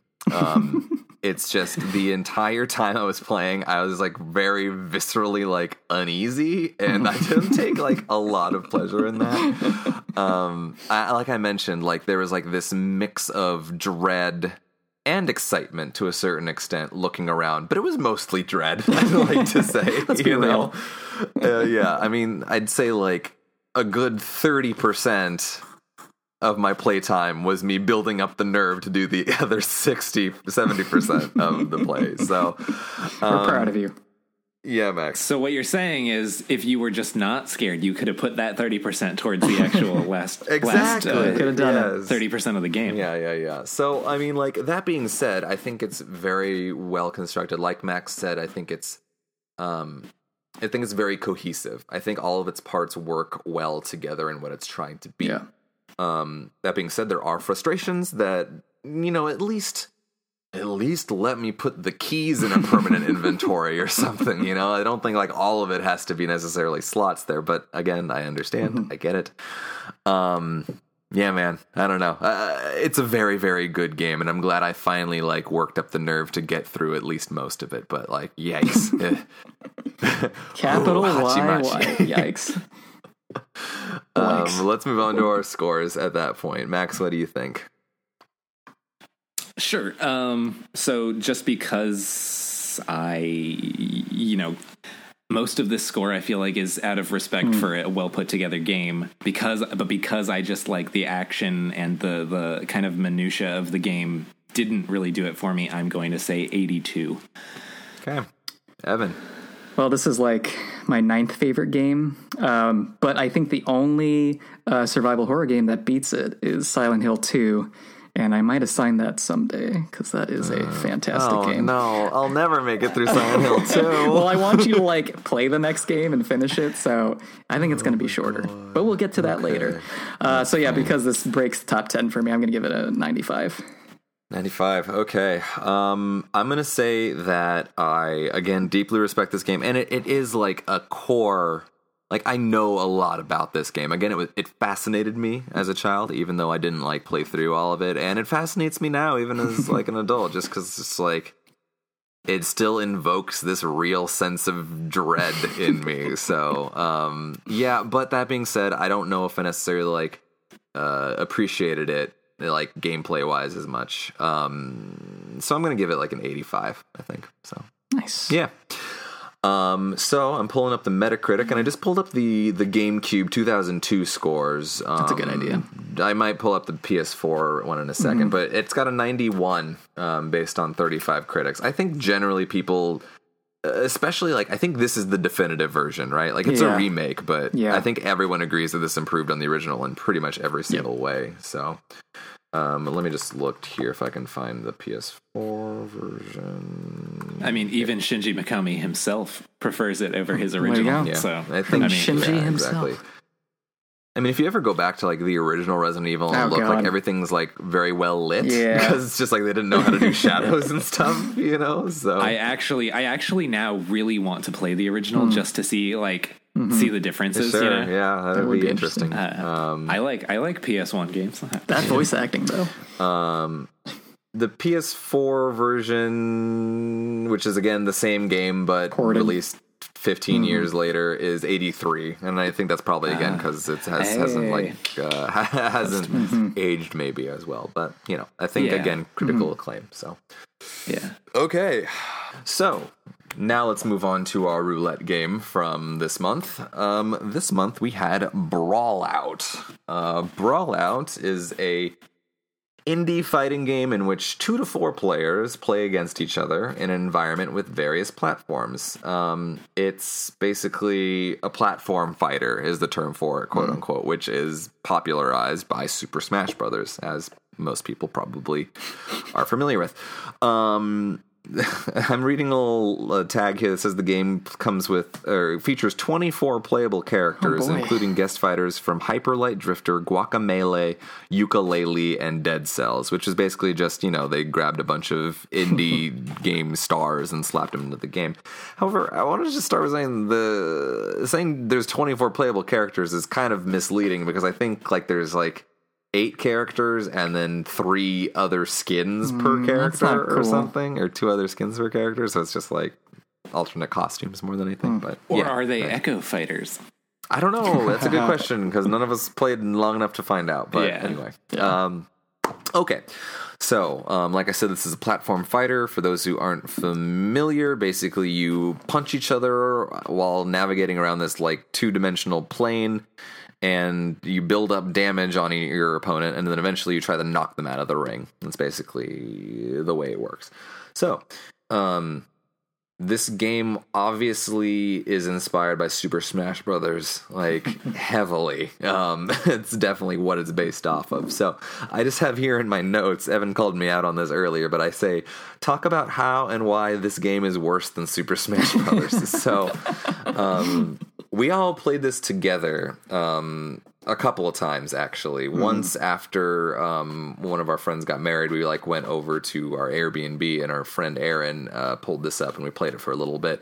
Uh, I think Max has zero recollection of this actually happening. No, I, re- I remember it. Though I don't. I didn't remember at all actually playing it. I remember being like, Mm-hmm. "Oh, it's the guy from Guacamelee. Oh, it's the Yooka from Lele." Exactly. Um, and I think we all played together again at Max's house one time, and I went back and played a little bit more today just to kind of get a grasp on like, okay, well, how is this different from Super Smash Brothers? But yeah, we we we got the general idea. So I don't know, um, Max or well, Evan. Oh, Evan, what man. did you think? I mean, I don't have a lot of great thoughts about it. I think it's pretty lackluster in a lot of different ways. Like visually, it's not that appealing to me. Um, the controls are fine in that they're basically a clone of Smash Brothers. Um, it, did they introduce any new sort of like techniques or controls to the game? Max, do you want to answer Uh, yeah, my they, question? They Yeah. had a. Uh, some, something similar to an X Factor from Marvel vs. Capcom. Oh, that's right, You, you had yeah. Mm-hmm. like a rage meter that filled if you attacked or got attacked, uh, and then if it was either halfway full, you could do something to make your attacks more powerful, or if it was all the way full, I think it also made your attacks faster. Mm-hmm. Okay. Um, I only really think it ever got to reduced use it. knockback. Uh, reduced knockback, yeah. Uh, I, o- I only really ever got to use it in the tutorial because it wasn't like that's not how my online matches went. I think uh, the a big pulling factor of uh, Smash Brothers, obviously, like the roster of characters, and it's like, oh, I know all these Nintendo characters, and that doesn't translate really well to this game. It's like, oh, I kind of know that character, sort of. That's a frog, cool. Uh, Max again. uh, well, and to kind of build on that too is Super Smash Brothers. Uh, and I know I'm saying the forbidden word, but it has so many items, uh, and like that are fun in different ways. Yeah. Uh, whereas this game, I don't believe even has items. Uh, I don't think so. And like, I'm sorry, but I'm a Super Smash Brothers casual who likes items. So like Mm-hmm. that's, you know, a huge thing that this doesn't have. I mean, in general the presentation is uh, by which I mean I guess just like the look of it uh is fairly bland. Um Mm-hmm. the characters kind of just look like reject Skylanders and like Mm-hmm. there's nothing there for me. I would say that the character designs is it's like almost like the opposite of Street Fighter 3 uh Mm-hmm. and how cool Street Fighter 3 characters are. yeah, I mean, they're a bunch of animals with just like weird clothes on, basically. yeah. Yeah, yeah. I mean, they all like look like pretty goofy cartoon characters. I don't know. I feel like uh, I feel like the game looks fine. It's just like it's just none of the character models are particularly interesting to me, like you guys have said.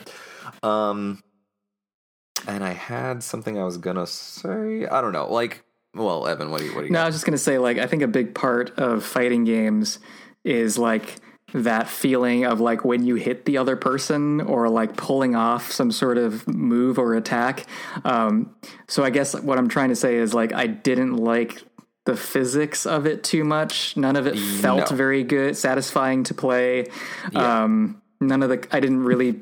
There was nothing that made me want to play more to learn more about the game. It just there was nothing really there for deeper learning. Um, and if there was deeper learning, I f- I feel like it would be from other games that they took the ideas from. Um, but yeah, that's just my thoughts on that. Yeah, I mean, my general impression was also there was something off about the physics, and again, Yeah. I think it's I'm just I'm very used to Super Smash Brothers games, and uh, you know, on on some level, I feel like that is both a pro and a con for this game because obviously Mm-hmm. it's borrowing heavily from it, but also as a result, any deviation it makes from it just feels kind of foreign and not good in a Mm-hmm. Lot of ways. I don't know. Um, like you know you're i think this is supposed to be more focused on being like a competitively viable game you know Mm-hmm. like how people treat melee um versus like some of the other smash entries but um i feel like it just like didn't feel good to like when i hit people i feel like it didn't really necessarily lead into other things super well as far as i could tell or maybe i'm just a scrub i'm, I'm just a Brawlout noob man. Mm-hmm. Oh, I don't dude. actually know um but yeah yeah it just generally it I just felt like a worse Smash Bros. I don't know what to say. Yeah, Evan. I think uh, it's this is it's a hard position to be in because melee is like lightning in a bottle.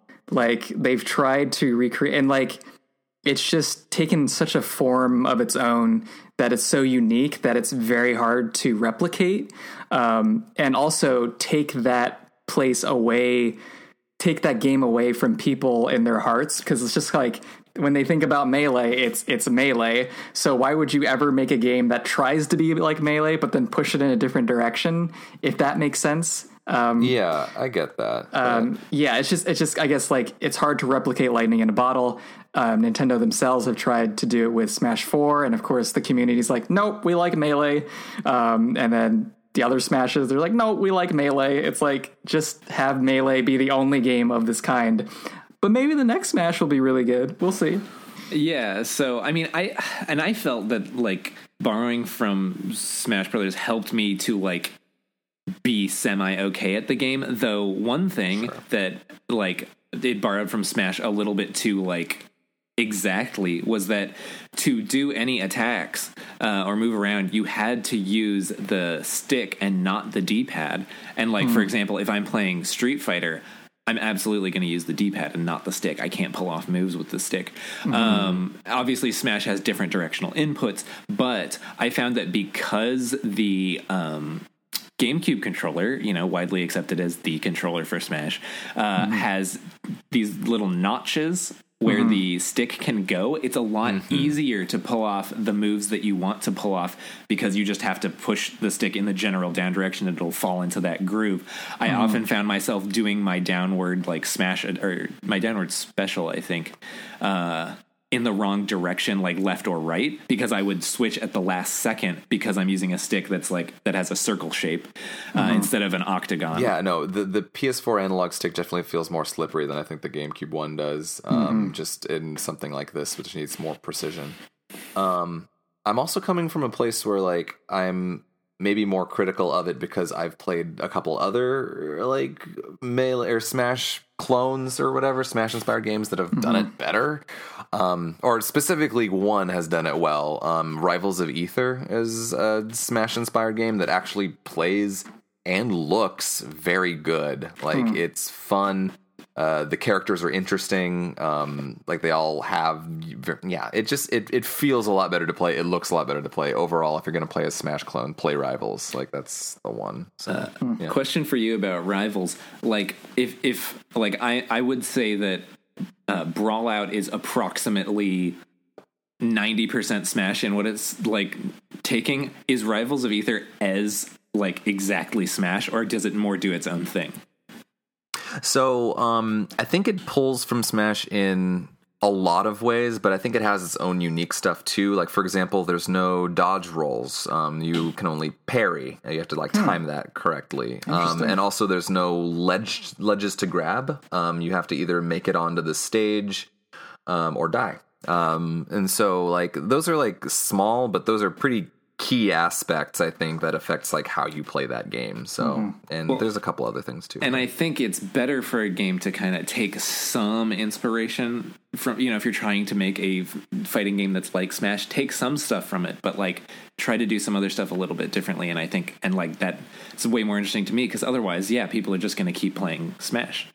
Uh, Unless something interestingly different comes along, uh, but I like I will say even the other one, also brawl based Brawlhalla, uh, I didn't like the look of it that much, though I liked it a little bit better than this game, and I think it felt a bit better and was a little bit more different from Smash than Brawlout is. So I feel like I feel like Brawlout is the the lowest of the three, uh, you know, currently wide release platform fighters that I think I might like Brawlout's look more than Brawlhalla's. I'm not sure. Brawlhalla's is like really goofy, like um I don't like, I don't really like either. To be clear, uh, Yeah, Rivals of Aether looks good, but I haven't played it.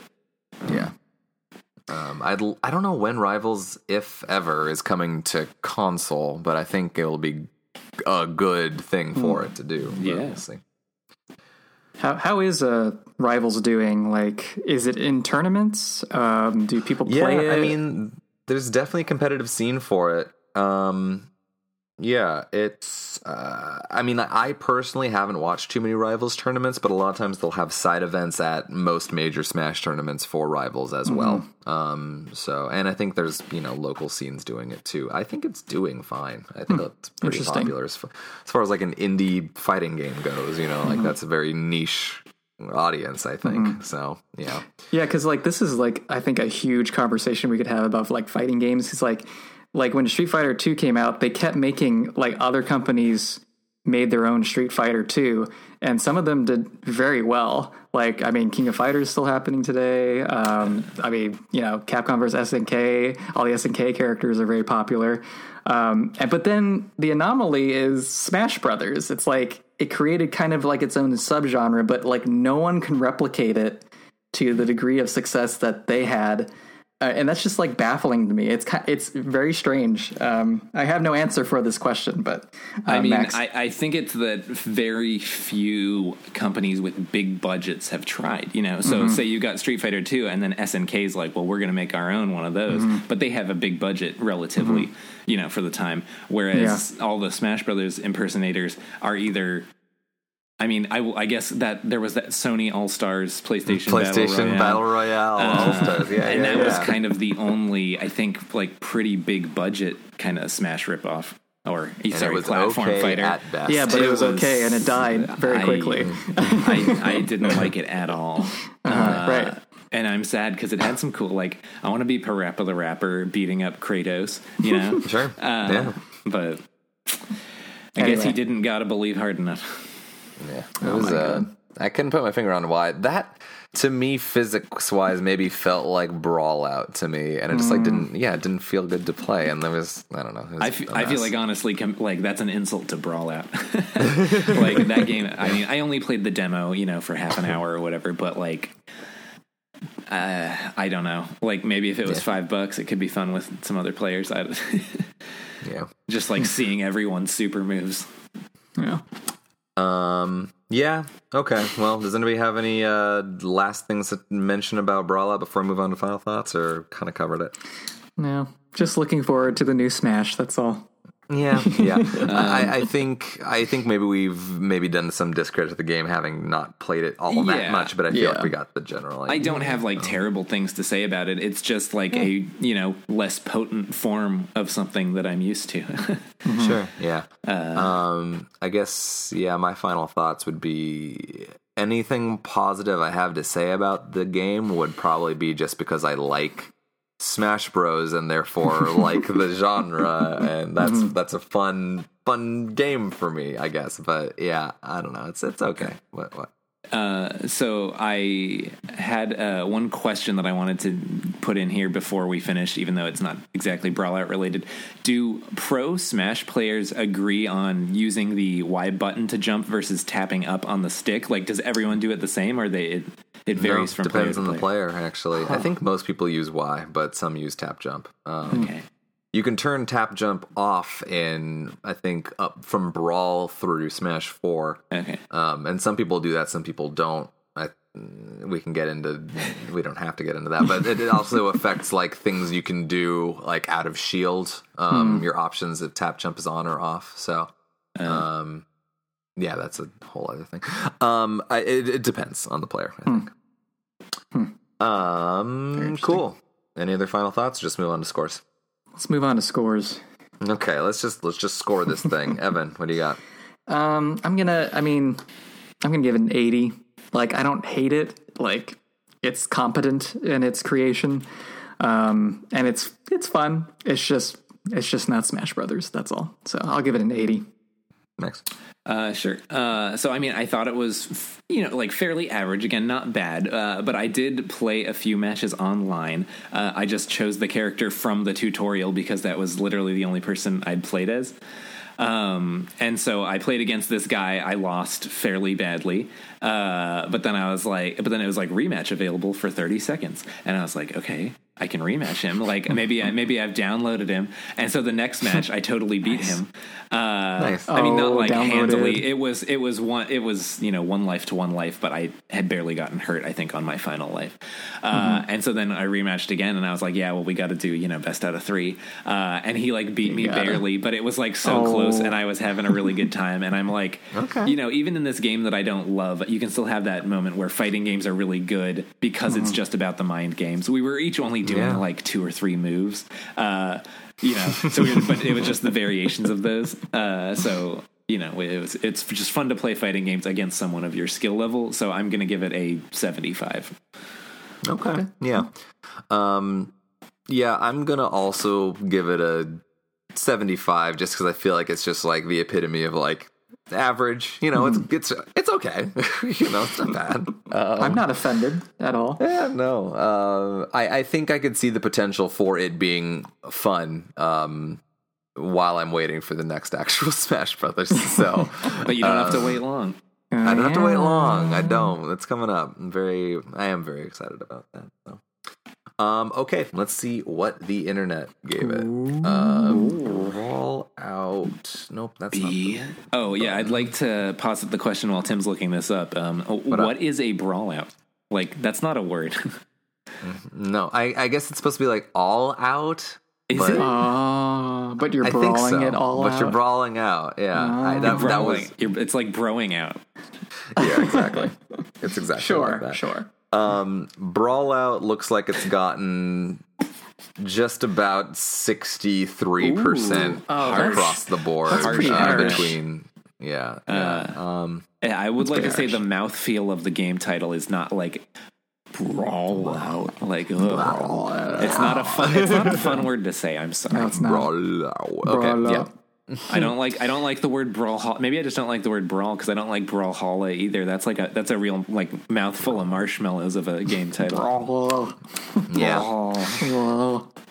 Okay. Well, mouth noise is done. Uh, let's move on. Yes, master. Let's move on to our final segment. We're finally approaching the end here, uh, but before we do, we have to figure out what we're playing next month. what are we so, Evan, Evan Ledesma, my good friend, um, what is Tim. our game for? Uh, I guess November. What's it gonna be, guys? What's it Well, gonna be? I wanted to choose a game I know we can finish and play. So I'm choosing a game we play all the freaking time. No. We're going to be playing Overwatch. We're going to was be playing literally together. just yesterday thinking, like, could we do Overwatch? Yes, we can. Yeah, we can do with not with that Overwatch. attitude. We can totally do it. Uh, I don't know what the parameters will be, but I'm pretty sure we're just going to play together at least once a week for a little bit. So yeah, we're going to talk about This Overwatch. sounds great. I'm very excited about this. No, I mean, I like Cool. if it wasn't almost 11 p.m., I'd be like, I'm ready. Let's go do the next episode. Record right now. Yeah. yeah, I know we we all have a lot of thoughts about Overwatch, so this will be fun. yes. It'll be a fun episode. Yeah. Oh Excellent. All right, cool. Very excited. Um, all right, and now the final segment of our show, um, our roulette game. So, as we've mentioned, every month we will play a game that uh, one of us picks, and then we also have a roulette spin that selects a game that's come out since the last time we recorded, and oh man, it's been a while. So, uh, while. Max, what? How many games do we have? First and Uh, foremost, so we have a new record like that destroys the old record. I don't even know what the old record is, uh, but this one is 225 games, which is easily the most that we've ever seen. A lot of it is uh, because Evan got a Switch recently, so now we can add Switch games into the mix. So That is right. look forward to that. Switch in the mix. Um, and what are what are a couple highlights and lowlights that we what have? are some highlights? Uh, I know on the Switch side we have the new uh, Super Mario Party. Um, Nice. I mean, low. I mean, we also have uh, Valkyria Chronicles Four and Spider Man, uh, which Nice, Evan has nice. already, I think, gotten into and or finished. Um, I there's a lot of really weirdly named games. There's something called uh, Claws of Furry, and like Yes, good. I hope it's what I think it is, but I don't know if it's what I think it is. it could also be the worst possible thing too. Yeah, there's just there's a lot of weirdly named games. Hopefully, we land on like some of the worst. Okay, so here's one. It's called Sigi S I G I, and then the subtitle is. And hold on, because I, I have to say this with a straight face. Uh, hold on, a fart for Melusina. It sounds What is- sweet What almost. is that? What is that? And then of course there's the classic uh, Mummy Pinball, which I know we're all really really Pinball. jonesing for. on. One out of 200 something chance. All right, so we are spinning the wheel, and we have. Oh my gosh! It's Call of Duty Black Ops Four. Oh, Oh my no. god! Wait, Okay. that's a port too, right? I've, No. no, No, this is no. This just came out. It's on PS4, Xbox, and PC. All right, Well, guys, are y'all ready to become that- that, bros? like literally just came out. I think it came out yesterday. well, we can Wow, play okay. together. This is kind of fun. Yeah, Yeah. actually, that's true. I mean, yeah. here we Um, go. Two online shooters. Yeah. And doesn't Well, this I- one? I think this one doesn't even have a campaign, but we'll we'll find out next. Uh, Yeah. find out. guys- That's There's a actually zombie mode, right? It'll be. A, There should be a zombie mode we could play. that's true. We'll, Um, we'll talk all about it. Yeah, I, I, I'm interested in this actually. 'cause Okay. it's like you know, critically acclaimed. but just like never a game I really cared that much about. So yeah, good. Let's let's let's do it. Yeah. Let's do it, bros. Let's call. like I'm gonna answer. I'm gonna answer that call. Find Oh out. my bros. okay. Um. Cool. All right. Well, we finished the episode. My goodness. Um. We didn't late. finish It's the game, here. but we finished the episode. Yeah. God. Okay. Anyway, um, thanks for joining us on this. All right, spooky journey. This I forgot this is the Halloween episode. Halloween fart Um, album. Remember that? Hello, this I is think the I'll play Halloween. that as the outro. okay, Um, add some farts in here. This is the Halloween fart episode. Put it That's right the here. outro. That's the outro music. It's my episode. and I'll put farts in if I want to. Um, thank you for joining us. Uh, is there anything else? I think that's it. You can find us at on Twitter at mbfgcast. Um, and you can find each of us individually at our handles, which we're about to say. Um, I am your host, Tim Zmanigan. You can find me at Tim Z. That's Z E E on Twitter. I'm Evan. You can find me on Twitter at at Evsters, all lowercase. Uh, and I'm Max. You can find me on Twitter at Max Sims. Cool. Thanks for joining us on this 12th episode of our podcast. Join us for our 13th and actually not finale episode, but it's penultimate episode. We're closing yeah, on the, the end of the, first final, season. The so, final normal yeah. episode of this of the first season. Yeah. Right. And don't worry, we plan on coming back. Or maybe I'm sorry, we're planning on coming back for season two. um nice. anyway, thank you. Have a good morning, afternoon, or night. Peace. Bye bye. Bye.